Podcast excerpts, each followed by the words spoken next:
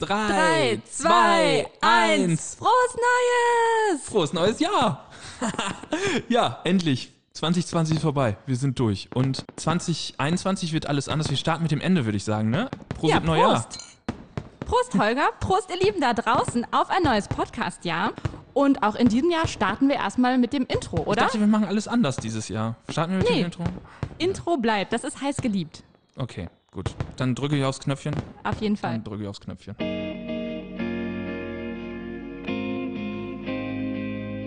Pergament und Mikrofon.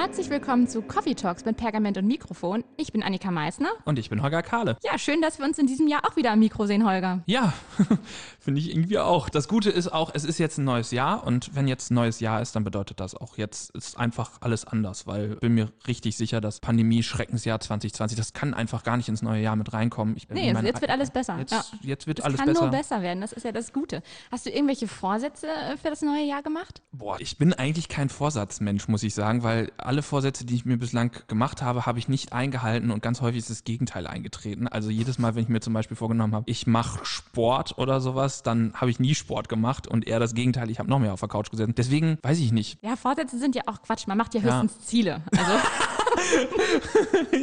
Das ist so richtig immer diese Gewinnoptimierungsmittel. Hast du das auch von Marie Kondo gelernt? ja, klar.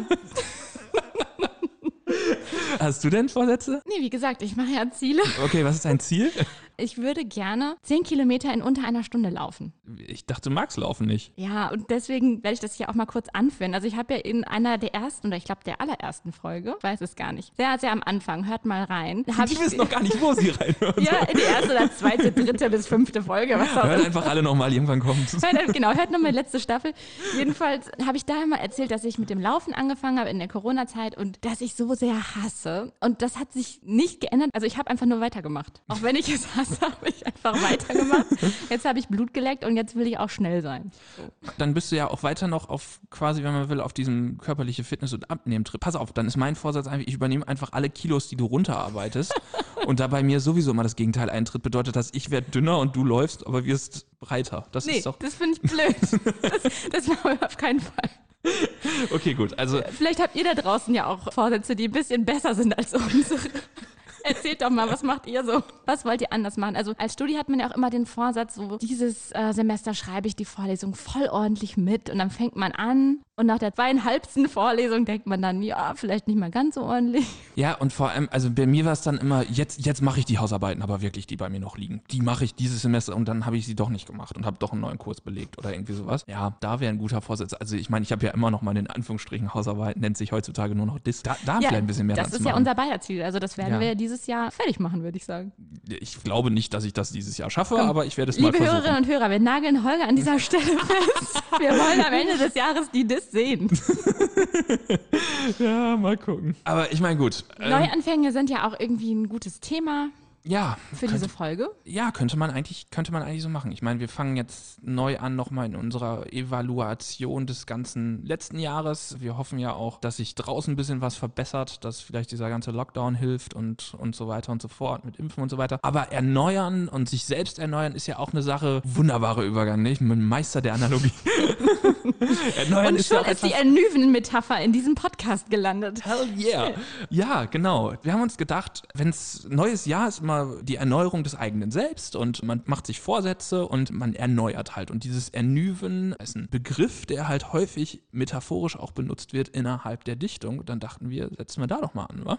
Ja, voll. Und ich finde, nichts wäre passender, als mit einem Prolog ins neue Jahr zu starten. Genau, aber man will ja auch nicht alles über Bord werfen, ne? Und deswegen würde ich sagen, starten wir mit einem Prolog von jemandem, der schon bekannt ist. Also ich bin der Meinung, wir sollten jetzt vielleicht nochmal, und ich, jetzt gehe ich wieder zurück zu den Analogien, vielleicht muss man da bleiben. Wir holen jetzt Jay-Z wieder hervor.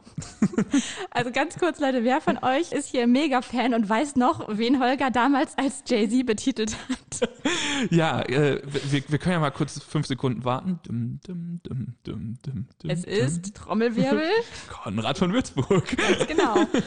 Ja, und Konrad von Würzburg, das wissen die Leute, die entweder den Podcast gehört haben oder die, das war ja auch so einer, wo ich ein altes Seminar wieder raufgeholt habe, die wissen vielleicht ansonsten auch aus dem Seminar oder generell einfach, weil sie schon voll in der Medievistik drin sind. Konrad von Würzburg hat den Trojanerkrieg geschrieben. Und Ein- mit dem Prolog wollen wir uns heute beschäftigen. Genau, genau. Ein Monster-Text und ein Monster-Prolog. Und ja, aber ich glaube, das ist, mal eine, das ist mal eine Challenge richtig fürs neue Jahr, finde ich. Da kann man mal gut mit anfangen. Ja, voll.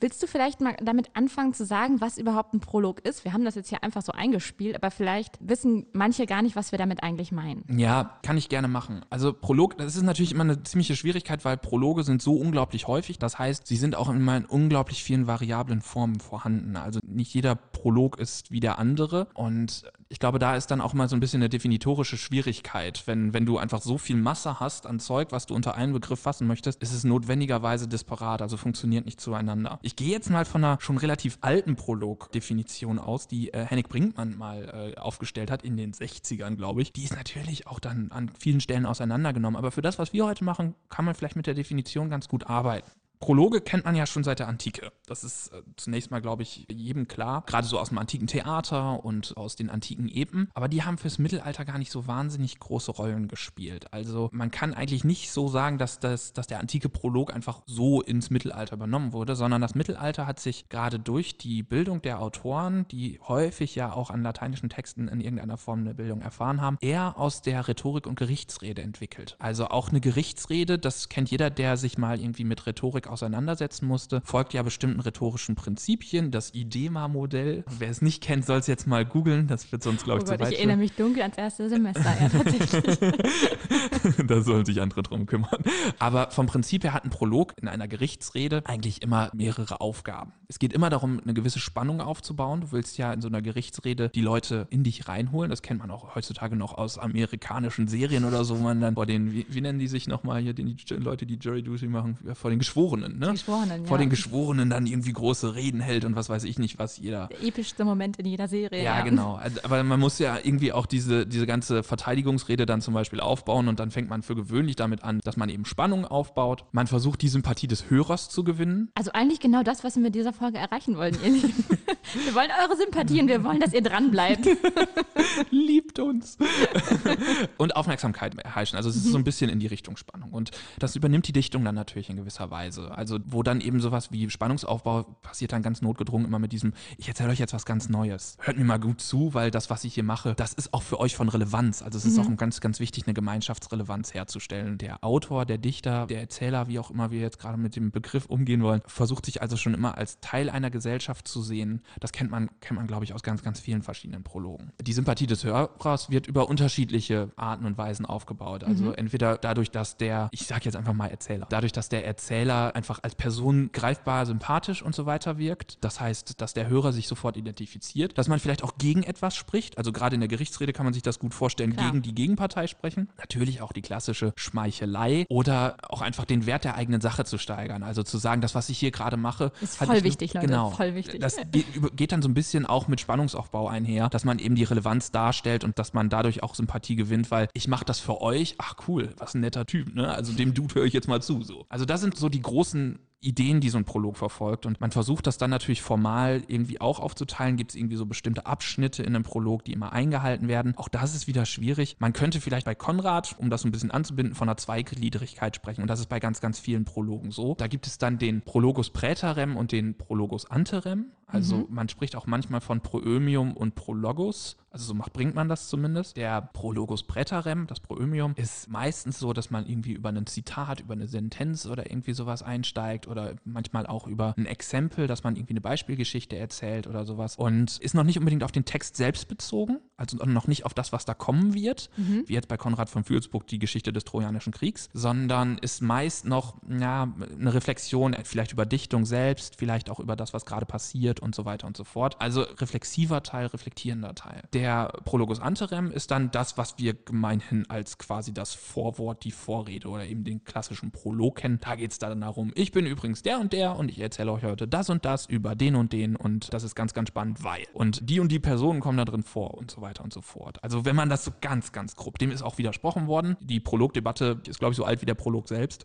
Da gibt es ja unterschiedliche rhetorische Möglichkeiten und unterschiedliche Ideen. Also falls ihr das nicht in den Prologen, an die ihr gerade jetzt so denkt, wiederfindet, das ist natürlich aus der Natur der Sache heraus, dass so ein Prolog, man versucht dann ja auch als Dichter vielleicht mal Sachen umzustellen, neu zu machen und so weiter. Das wäre so das formale Schema, das man recht häufig auch ansetzen kann und was sich viel eben aus Rhetoriken und Poetologien irgendwie rekonstruieren lässt. Vielleicht so im Allgemeinen. Ja, bin ich mal voll gespannt, was wir da bei Konrad gleich finden, wenn wir da näher in den Text einsteigen. Aber vielleicht wäre es dafür auch erstmal ganz wichtig zu wissen, was ist denn eigentlich der Trojanerkrieg für ein Text und wer, also Konrad von Würzburg haben wir ja schon mal vorgestellt, dieser Jay-Z der mittelhochdeutschen Literatur, derjenige, genau. der in Anführungsstrichen Nachgeborene, der ein bisschen später kam, als der ganze Höhen kam, aber der dann gerne als Epigone gedacht wurde, der aber eigentlich voll der krasse Dichter ist. Hört einfach in die Folge rein. Wie gesagt, irgendwann in der, ich weiß gar nicht, welche Folge war das? Der erste Coffee Talk war das doch, glaube ich, oder nicht? Nee, Doch, die erste, nicht die erste Folge. Die erste Folge, da haben wir ja noch so erzählt, was unser Konzept ist und dann das kam war, das, das war die Folge mit Herzmeere und so. Das war Ja. schon ein bisschen später. Sehr? Ja, egal. Äh, klickt einfach euch Stimmt, mal durch auf Folge unserer Homepage.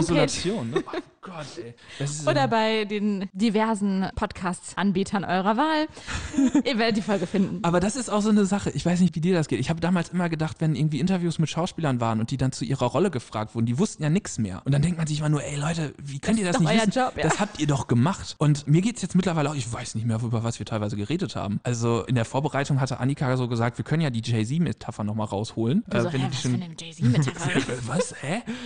Jetzt Hard Knock, Knocks Live? Was? Naja, aber gut. Egal, zurück zum Trojanerkrieg. Erzähl doch mal die kurze Geschichte.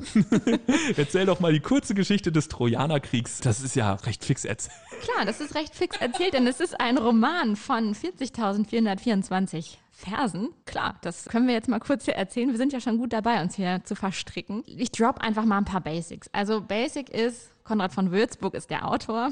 Der erhielt den Auftrag von einem Basler Domkantor namens Dietrich. Und Konrad konnte seine Arbeit leider aber nicht vervollständigen, denn ja, der starb einfach 1287 und dann konnte er das Ding nicht mehr fertig schreiben. Ja, genau. Blöd gelaufen. 40.000 Verse, sagst du, wo bricht das ab? Wie weit sind wir? Dann müssen wir ja eigentlich schon weit über das hinaus sein, was er eigentlich beschreiben wollte. Ist im ersten Drittel sind wir da. Ja, so. Also das ist äh, eine Serie mit mehreren Staffeln, würde ich sagen. Es hat auch irgendwie im 13. Jahrhundert nachher einer die Fortsetzung geschrieben. Man weiß nicht wer, also es ist anonym. Aber ja, das Ding ist halt unendlich Das lang. ist so ein bisschen wirklich Game of Thrones-Style, ne? Man, Komplett. Und, und da ist jetzt halt leider dann wirklich der Autor über seinen, seinen Büchern gestorben, ne? ja, ja, leider ist das so. Aber das Ding war trotzdem total beliebt, obwohl nur die erste Staffel eigentlich veröffentlicht war quasi. Es gab irgendwie 33 Textzeugen, also das ist schon richtig viel. Ja, ja. Deshalb, also das ist ja spannende Story. Vor ja. allem, wie viel Pergament braucht man dafür, um 40.000 Verse aufzuschreiben? Also, das heißt, wenn du davon so viele Textzeugen hast, sagt natürlich auch schon mal eine ganze Menge über den Wert aus, wenn man so viel Platz dafür. Ich meine, du könntest halt auch andere Texte raufschreiben, die kürzer sind und die weniger teuer sind, ne? Also, Ja, aber vielleicht war einfach der Inhalt auch so spannend. Also Konrad erzählt ja die Geschichte vom Trojanischen Krieg, von der Geburt des Paares bis zum Beginn der vierten Schlacht. Und Helena, die man ja auch kennt, ist eine zentrale Figur des Ganzen. Und anders als seine Vorlage versucht Konrad so ein bisschen so eine objektivere Sicht auf die Dinge zu zeigen und nicht so sehr auf griechischer Seite zu stehen. Einfach. Also das ist ja auch so eine Sache, wenn wir heutzutage an den Trojanischen Krieg denken, dann denken wir entweder an Brad Pitt und den Troja-Film oder wir denken an diese ganzen alten Sandalenfilme aus den 50ern. Die kennt aber wahrscheinlich heutzutage keiner mehr, außer die Leute, die so richtig in Kinosache reingegangen sind. Die sind ja meist so in Italien entstanden und so. Oder wir denken an Homer. Und im Unikontext denkt man wahrscheinlich am ehesten an Homer. An Brad Pitt. Ich habe das, ja. ich hab das mal irgendwann, ich weiß nicht mehr, in was für in einem Kurs. Ich habe mal versucht, die Geschichte des Trojanischen Kriegs nachzuerzählen und die Leute konnten halt mit den Leuten, also die konnten nicht so wirklich was damit haben. Ich habe dann wirklich die Schauspieler genommen. Also Brad Pitt ist Achill. Achill ist übrigens wie Brad Pitt halt auch so der größte Held, den man sich vorstellen kann und so weiter und so fort. Orlando Bloom ist Paris und Paris ist halt auch so ein kleiner Hübscher und deswegen kämpfen die Göttinnen um ihn und so weiter und so fort und er will die hübscheste Frau. Das ist natürlich Diane Kruger. Also ich finde das, ja. Ja, genau. Das ist, also ich finde, finde, das kann man durchaus damit schon machen. Müssen wir die Story vom Trojanischen Krieg so in zwei, drei Sätzen nacherzählen, mal kurz, was da passiert? Nicht unbedingt. Wir machen ja eigentlich nur den Prolog, oder?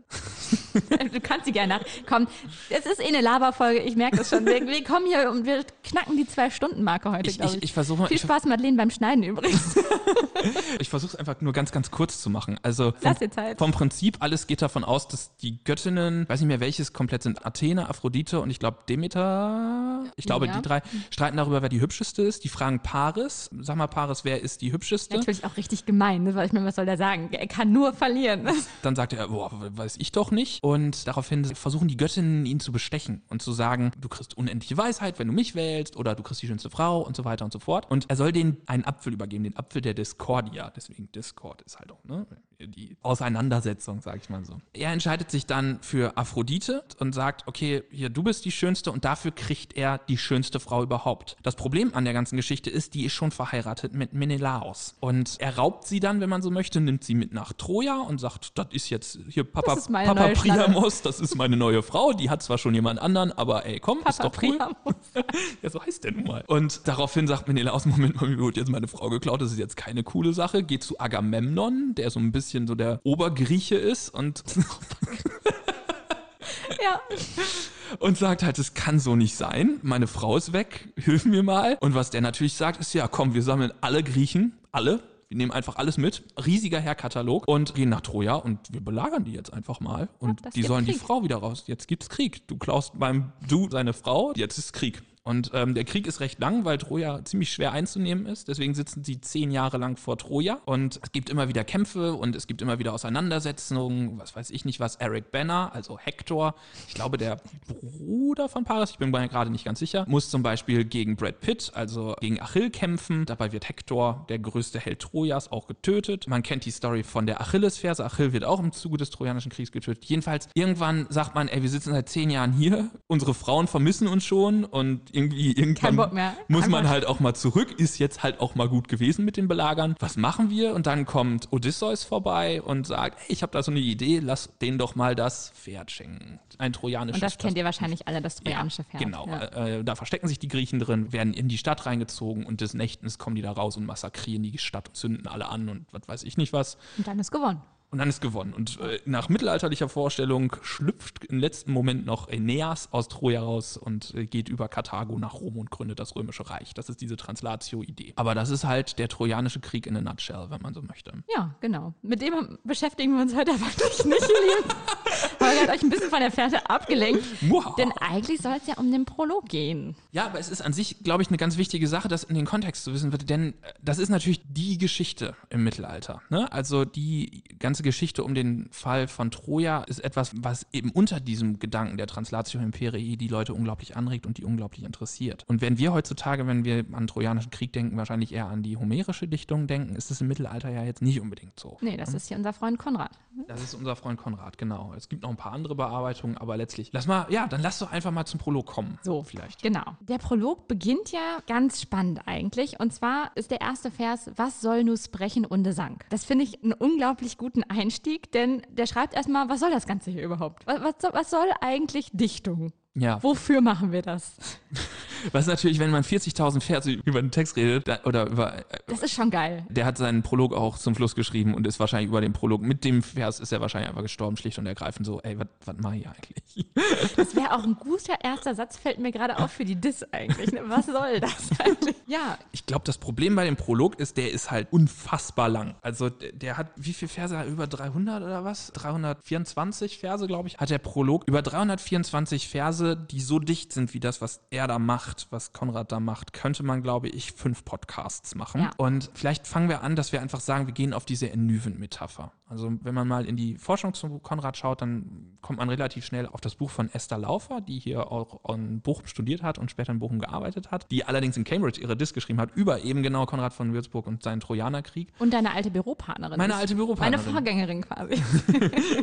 Und die sagt halt im Großen und Ganzen, dass man den Prolog in drei Abschnitte, nicht in Abschnitte teilen kann, aber es gibt Drei Themen drei, vielleicht. drei Themenbereiche. Und da ist so ein bisschen die Sache, wie wir vielleicht gut drankommen. Sie sagt halt eben, Ernüven ist eine relativ wichtige oder ist eine, einer der drei Teile, also die Frage des poetologischen Konzepts. Dann sieht sie das Verhältnis von Dichter zu seiner Hörerschaft, also zu, zu seinem Publikum. Das ist so ein bisschen das, was ich ja auch schon sagte, diese Schmeichelei-Sache. Also, dass das immer mal auch wieder ein Thema ist, dann bei Konrad, damit geht es eigentlich los, über dieses ganze Verhältnis. Und eben auch über die Vorrangstellung der Dichtung gegenüber anderen Kunstformen. Also, wenn man es in drei Teile teilen möchte, dann ist am Anfang die Reflexion seines Publikums, dann ist die Vorrangstellung der Dichtkunst und dann ist erst das Ernüven. Und vielleicht sagen wir einfach, wir setzen uns heute, damit ich noch weitere Digressionen wie den Trojanerkrieg machen kann, setzen wir heute nur auf Ernüven? Keine Ahnung, wäre so ein Vorschlag. Wir versuchen mal an einem Thema zu bleiben, ja. Ob das in dieser Folge gelingt. Genau, also dann steigen wir direkt bei Ernüven ein. Willst du mal einfach direkt, damit wir nicht wieder vom Thema abkommen, die Ernüven-Passage zitieren aus dem Text, damit wir wissen, worüber wir eigentlich reden? Okay, ja, gerne. Also, wir sind relativ zum Ende des Prologs und es ist jetzt, wenn man so möchte, beginnt jetzt der Übergang vom Prologus Präterem, also von dem Vorgeplänkel, wenn ich es jetzt mal gemein sagen darf, zum wirklich Also alles, was in diesem Podcast bis jetzt passiert ist. geht's, geht's rüber zum Prologus äh, Anterem, also Mhm. zu der Einleitung in den Gegenstand, wenn man so möchte. Und da droppt Konrad natürlich sofort sich selber. Von Würzeburg ich Konrad, von welche in Tütschgetichte mit Riemen gerne richte, das alte Burg von Troje. Schon als ein Frischhügloje soll es hier wieder blühen. Beginnet sich des Mühen, min Herze in ganzen Trüven, dass ich es welle ernüven mit Worten luter und Glanz. Ich büerse ihm siner Brüche Schranz, den kann ich wohl geliemen, zehn ander hier mit Riemen, dass er nicht für was spaltet. Ob sie'n Gelücke waltet und will mir Gott zur Hilfe kommen, so wird ein Wunder hier vernommen, von Aventüren wilde, da bi man sälig bilde und edel Bischaft nehmen soll. Ja, sehr schön. Ernüven ist sozusagen ja das Leitwort dieses Abschnitts eigentlich und dieses Podcasts, wenn man so will. Und ich finde das ganz schön, dass er das in so eine Metapher der aufblühenden Blume bringt. Also dieser Naturvorgang, der da beschrieben wird und der auch seine Dichtung gleichzeitig beschreibt. Ja, genau. Das ist, Motiv wird auch schon viel früher mal angesetzt, indem er vom Phönix spricht. Das ist ja auch Phönix, der verbrennt und aus seiner eigenen Asche wieder Kennt ihr aus Harry. Potter vielleicht? Also das ist der Fawkes. Vogel von Dumbledore. Ja, genau, Forks. Und ach du liebe. Und ich glaube, an der Stelle ist erstmal eine ganz, ganz wichtige Sache, die wird sofort poetisch gelesen. Also wenn man in die Forschung zu diesem ganzen Text guckt, dann findet man an der Stelle eigentlich immer so die Grundidee des Ganzen, was er da eigentlich machen möchte. Er möchte diesen alten Text zu neuem Glanz verhelfen durch seine Reime, durch seine Sprachgewalt. Konrads Dichtung ist immer wieder auch als eine Art von äh, Sprachspiel und überbordendem Sprachauseinandersetzung gelesen worden und gesehen worden. Und das finde ich total spannend, weil wenn wir heutzutage, geprägt von der Genieästhetik des 18. Jahrhunderts oder so, an Künstler denken, dann denken wir daran, dass ein Künstler jemand ist, der etwas komplett neu erschafft. Also das muss irgendwas sein, was noch nie da gewesen ist. Und Konrad sagt hier, er will etwas Altes nehmen und das in neuem Glanze erblühen lassen. Und das ist ja irgendwie mal ein Statement. Ja, und äh, ich meine, das ist ja auch sowas, was man dann, das kriegt man ja ziemlich schnell schon mit in der Medievistik, was so eine ganz grundlegende Sache des Mittelalters und der mittelalterlichen Poetik ist. Also es geht nicht darum, was Eigenes zu schaffen, sondern es geht darum, das Bekannte nochmal kunstreich neu zu ordnen. Franz Josef Borsbruck hat das mal beschrieben in seinem Aufsatz Wiedererzählen und Übersetzen. Da sagt er, die Grundidee ist immer, dass man an einer gegebenen Materie arbeitet in diesem Fall der Trojanerkrieg, man kennt das auch von anderen Bereichen, die meist dem Publikum gar nicht unbekannt ist. Und dass die Aufgabe des Dichters an der Stelle nicht ist, irgendwie sich einen geilen Plot zu überlegen und zu sagen, ey, keine Ahnung, äh, wusstest du eigentlich, dass Bruce Willis schon tot ist? Äh, so nach dem Motto, jetzt kommt der große Twist oder so, sondern dass es in der Situation immer darum geht, das, was allen bekannt ist, kunstreich neu zu erzählen. Der Dichter ist in dem Fall eigentlich ein Artifex, so nennt er das, ein kunstreicher Formengeber. Jemand, der das, was man schon kennt, nochmal interessant neu aufarbeitet. Was wir heutzutage ja auch kennen. Also ich meine, wie viele Romeo und Julia-Verfilmungen gibt es und wie viele, ja, an das Motiv von Romeo und Julia angelegten Liebesfilme gibt es, die in solchen Katastrophen enden. Und das ist, selbst das ist ja eigentlich im Großen und Ganzen eine Abwandlung der Tristan und Isolde-Geschichte, wenn man so möchte, ne? Oder Ja, zumindest absolut. beeinflusst davon.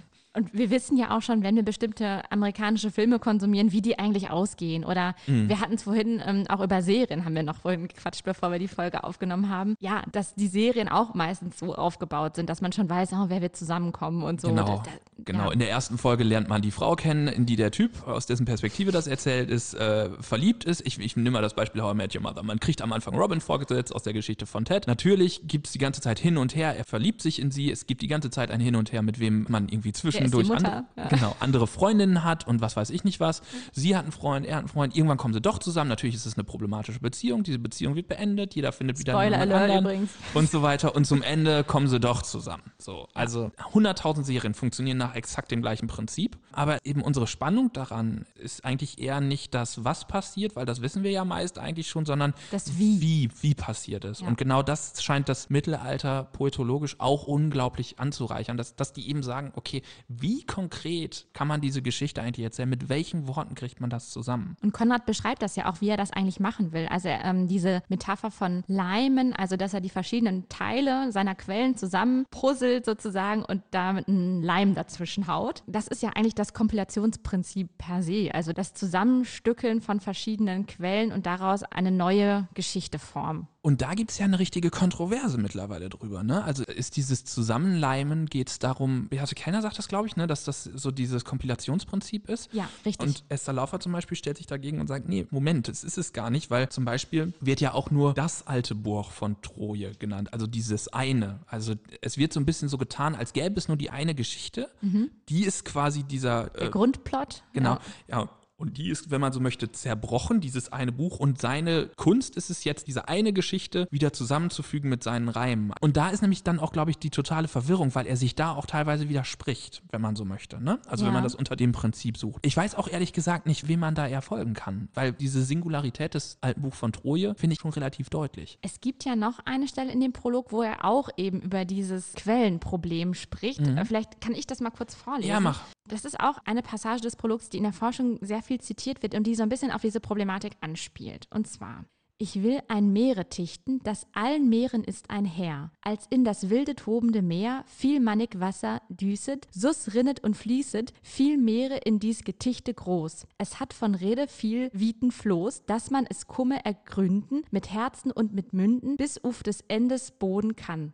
Ja, das ist die berühmte Meeresmetapher. Kannst du die nochmal einmal kurz aufdröseln, damit wir, also wie genau funktioniert die Metapher? Also Konrad beschreibt hier, dass wir es mit viel mannig Wasser, also vielen verschiedenen Quellen sozusagen zu tun haben, die in einen Rinnsal zusammenfließen, also in ein Meer zusammenfließen. Und das ist das, was mit seiner Geschichte eigentlich auch passiert. Also er nimmt verschiedene Quellen und packt die so zusammen, dass sie am Ende zusammenfließen und dass man da gar nicht mehr die einzelnen Teile erkennen kann. Denn wenn man an Wasser denkt, das ist einfach nur ein großes Meer, was zusammengehört. wenn die Elbe in die Nordsee einfließt und wenn die, was weiß ich nicht was, die Ems, glaube ich, fließt auch in die Nordsee ein und wenn die Weser in die Nordsee einfließen, kennst du zum Schluss, wenn du von Helgoland aus guckst, erkennst du nicht mehr, dass da mal eine Elbe, eine äh, Ems und eine Weser reingeflossen sind, so nach dem Motto, ne? Es ist dann Ja, halt genau. einfach alles dasselbe. Ich glaube, das ist auch eine ganz, ganz zentrale Stelle in der Situation, denn es ist ja schon so, das konnte man ja feststellen, dass Konrad viele unterschiedliche Quellen benutzt. Er stellt sich zwar nur hin und sagt, ich erzähle jetzt die Geschichte von Dares. Da wird gesagt, Dares ist ein Augenzeuge vor Troja gewesen. Augenzeugenschaft hatten wir es ja, glaube ich, schon mal drüber. Ist halt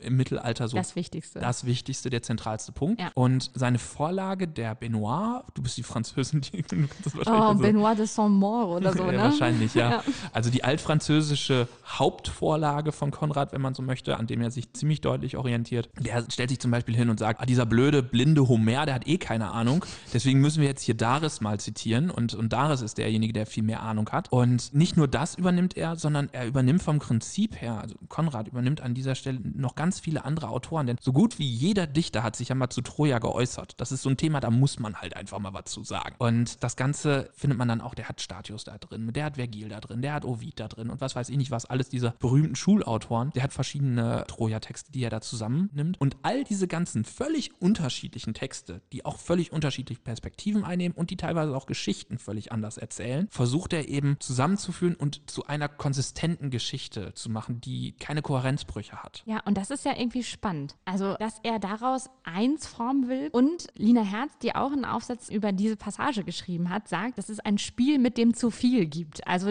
diese ganzen Flüsse, die da reinfließen, also das ganze Wasser, was da zusammenkommt, das schwappt ja schon quasi über. Also es ist schon viel zu viel Stoff da, den kann man eigentlich gar nicht bearbeiten und das Ding ist ja nun mal auch Fragment geblieben. Vielleicht hätte man es auch nie zu Ende schreiben können. Ja, und wenn, also da ist ja wirklich ein ganzes Leben für gebraucht. Also ich glaube, sie sagt da auch, man wird mit einigem Recht sagen können, dass das Ding sechsstellig geworden wäre, wenn es fertig wäre. Ne? Ein Mammutwerk. Ja. brutal, das kann ja kein Mensch lesen. Also ich meine, so ist das schon lang. Falls ihr übrigens in den Text mal reinlesen wollt und ihr sagt, oh, das Mittelhochdeutsch habe ich ein bisschen Angst vor. Erstens, das kriegt ihr schon hin. Zweitens, falls ihr ein bisschen Hilfe braucht, wir haben in der Vorbereitung des Podcasts festgestellt, wie unglaublich Konrad durchdrungen Bochum mittlerweile ist. Denn ähm, ja, wir haben gerade schon Esther Laufer genannt, die jetzt nicht mehr da ist, aber die hier war. Genau. Lina, Lina Herz, Herz, die immer noch hier ist. Jetzt haben wir uns dann die Neuedition von diesem Text wurde mitgemacht von Bianca Häberlein. Die genau, meine alte Büropartnerin. Genau. Shoutout an der Stelle. Und dann haben wir gedacht, wenn wir schon so viele Trojanerkrieger hier haben, dann holen wir uns auch noch Michael Ott dazu. Der macht nämlich seit, ich glaube, sechs Jahren einen Blog, einen Übersetzungsblog, in dem Mega er, cool, in dem er den Trojanerkrieg, ich glaube, immer wieder zehn Verse äh, übersetzt. Also schaut ähm, da mal rein. Also der ist for free, könnt ihr einfach Genau. googeln. Wir verlinken euch den auch auf unserer Homepage ja, Logo, einfach. Logo. Ja. Und äh, die, die Texte natürlich auch, mit denen wir hier gearbeitet haben. Aber ja, insofern, Bochum ist mittlerweile, hier ist Trojanerland. Konrad Hotspot. ja. Was natürlich dann irgendwie an der Stelle auch wichtig ist, ist, wenn man jetzt mal um zum Leben zurückzukommen, man muss dann, glaube ich, auch ein bisschen wirklich den Dichter nochmal genauer unter die Lupe nehmen. Also wir haben ja jetzt, wenn man so möchte, zwei verschiedene Punkte, die gegeneinander laufen. Du hattest jetzt gerade schön beschrieben, alle Quellen werden benutzt Ja. und es soll in ein Mehr zusammengefasst werden, es wird gestreamlined, dass alles klar ist. Mhm. Und dann stellt er sich aber gut 100 Verse später hin und sagt, ah, übrigens, ich habe hier das eine Buch, das Ja. von Daris. Das alte. Das, Das alte, alte, das, Troja. das alte, das Gute, das Richtige. Und das erzähle ich euch jetzt nochmal neu. Und das hat natürlich auch eine eigene poetische Funktion, weil Mhm. an der Stelle geht es dann natürlich nicht mehr darum zu sagen, ich lege jetzt alle meine Quellen offen und ich mache hier den großen Kompilator und stelle mich als Kompilator dar, sondern das stellt seine eigene Dichtkunst nochmal stärker heraus. ne? Ja, ich, denn Dichtkunst ist für ihn ja sowieso das Allerbeste von allen Künsten. Genau, und, und, und an der Stelle wird dann nochmal deutlich, ich brauche nur diese eine Geschichte. Natürlich ist es eine Lüge, weil er hat viel, viel mehr dazu. Einen Bericht, sage ich mal. Ich brauche nur den einen Bericht und, und den lasse ich jetzt nochmal im alten Glanz erstrahlen. Dann seht ihr auch viel mehr, wie groß mein Kunstwerk ist. Ja, voll. Also die Aufgabe des Dichters ist ja auch, so sieht Konrad das und das sagt Beate Kellner, die kunstvolle Gestaltung des vorgefundenen Stoffes. Also dass er das, was er vorfindet, nochmal neu gestaltet, in Reime setzt. Das ist so seine Aufgabe. So versteht er sich selber. Und ich habe gerade schon gesagt, die Dichtung ist für ihn die höchste aller Kunstformen, denn er beschreibt das vorher im Prolog, stellt er die anderen Kunsthandwerke heraus und sagt, ja, die brauchen ja alle irgendwas für ihre Kunst. Also weiß ich nicht, der, Der Goldschmied braucht halt erstmal Gold. Genau, ja. Also Die, die haben alle auch ein Werkzeug, was die irgendwie Genau. benutzen. Und Dichtung, äh, da braucht man halt gar nichts für nur seinen Geist. Ja, genau. Also du Gut, könntest. Pergament hätte man jetzt auch noch nennen können, aber das macht er nicht, sondern da- darum geht es ja auch gar nicht. Du, du kannst die Geschichte im Kopf erdenken und siehst dann quasi da und vielleicht brauchst du noch deine Zunge.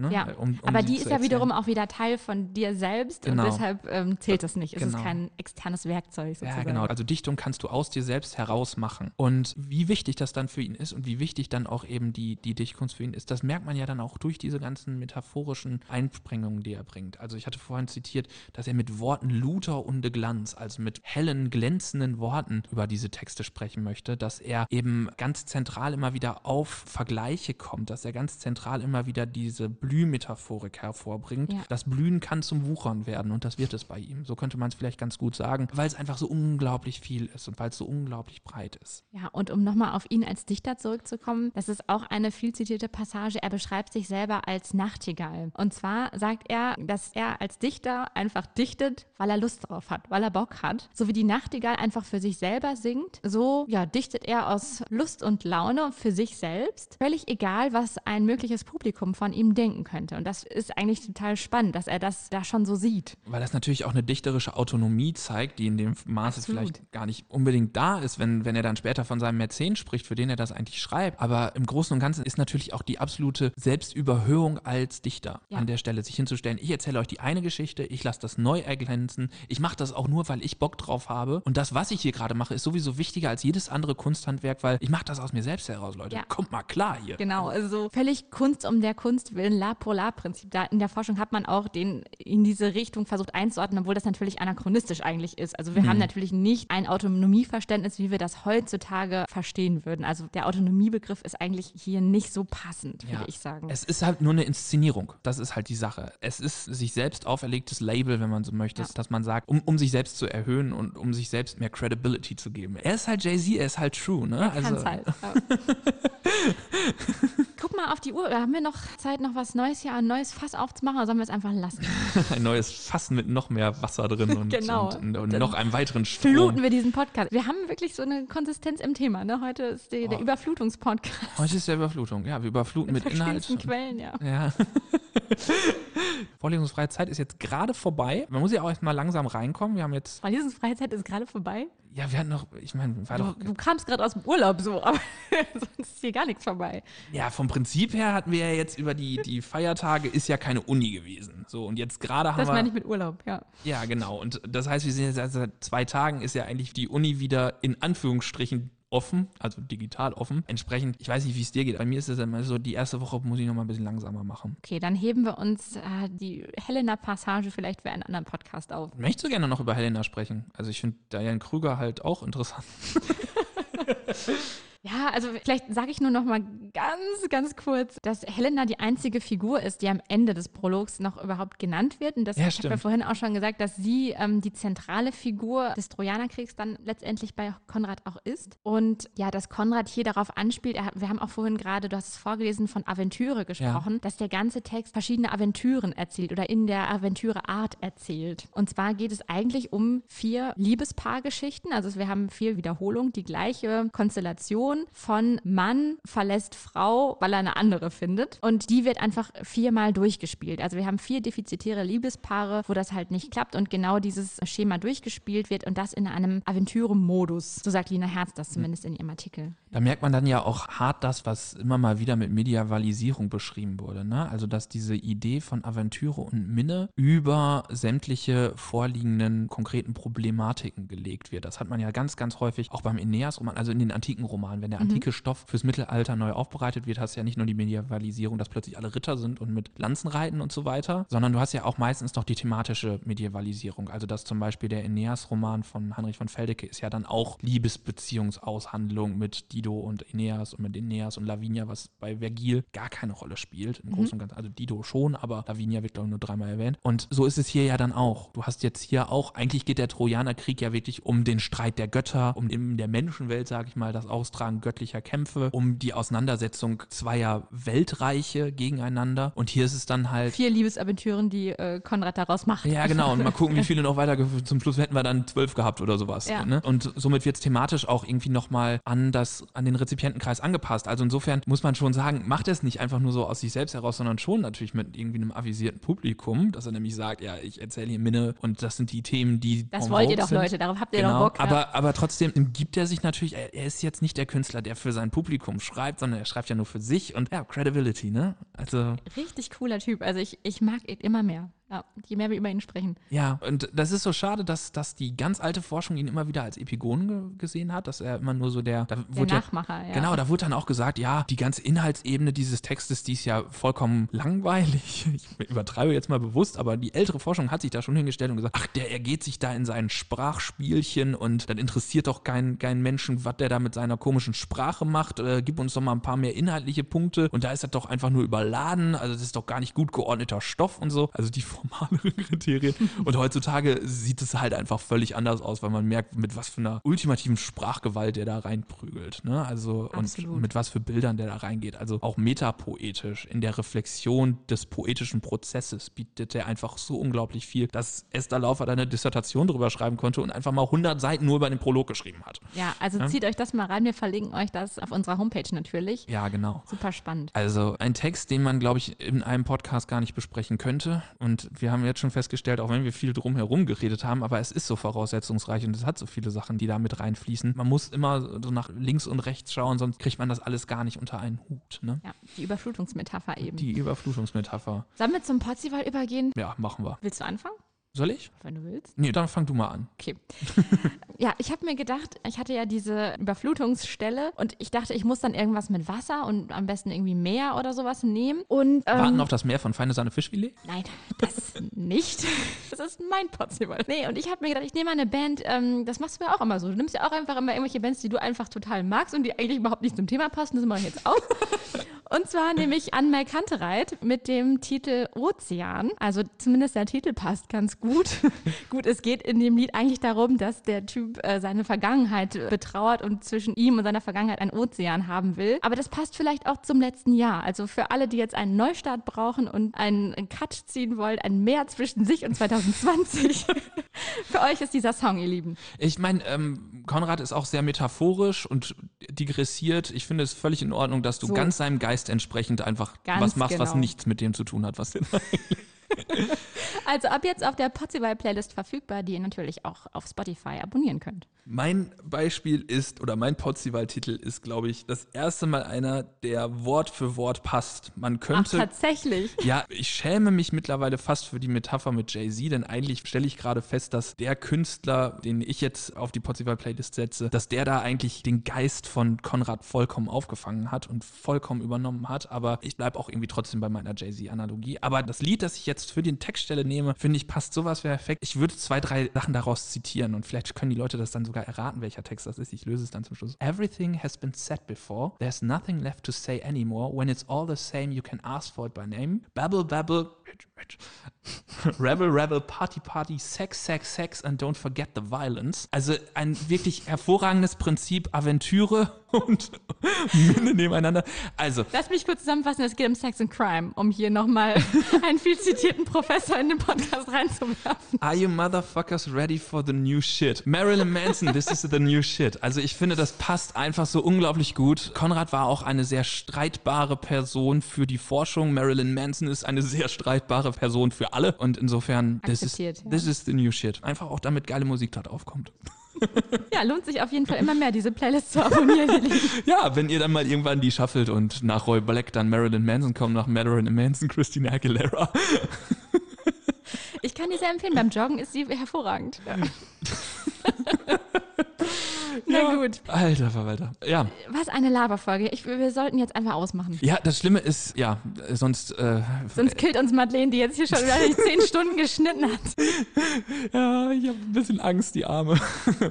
Aber naja, Ja, gut. dann. Ach, übrigens, äh, apropos Madeleine, wo ist jetzt eigentlich hier denn Mikrofonverschönerung, die sie Oh dir ja, geschenkt hat? für alle, die die letzte Hat- Folge gehört haben, wir haben einen Schrottwichtel gemacht und ich habe ein wunderbares Schrottwichtel geschenkt bekommen und zwar ein Kabelbeißer. Ich glaube, auf den spielt Holger hier gerade an. Ja, mach den da mal dran. Oder hast du Ja. ihn schon wieder verschenkt?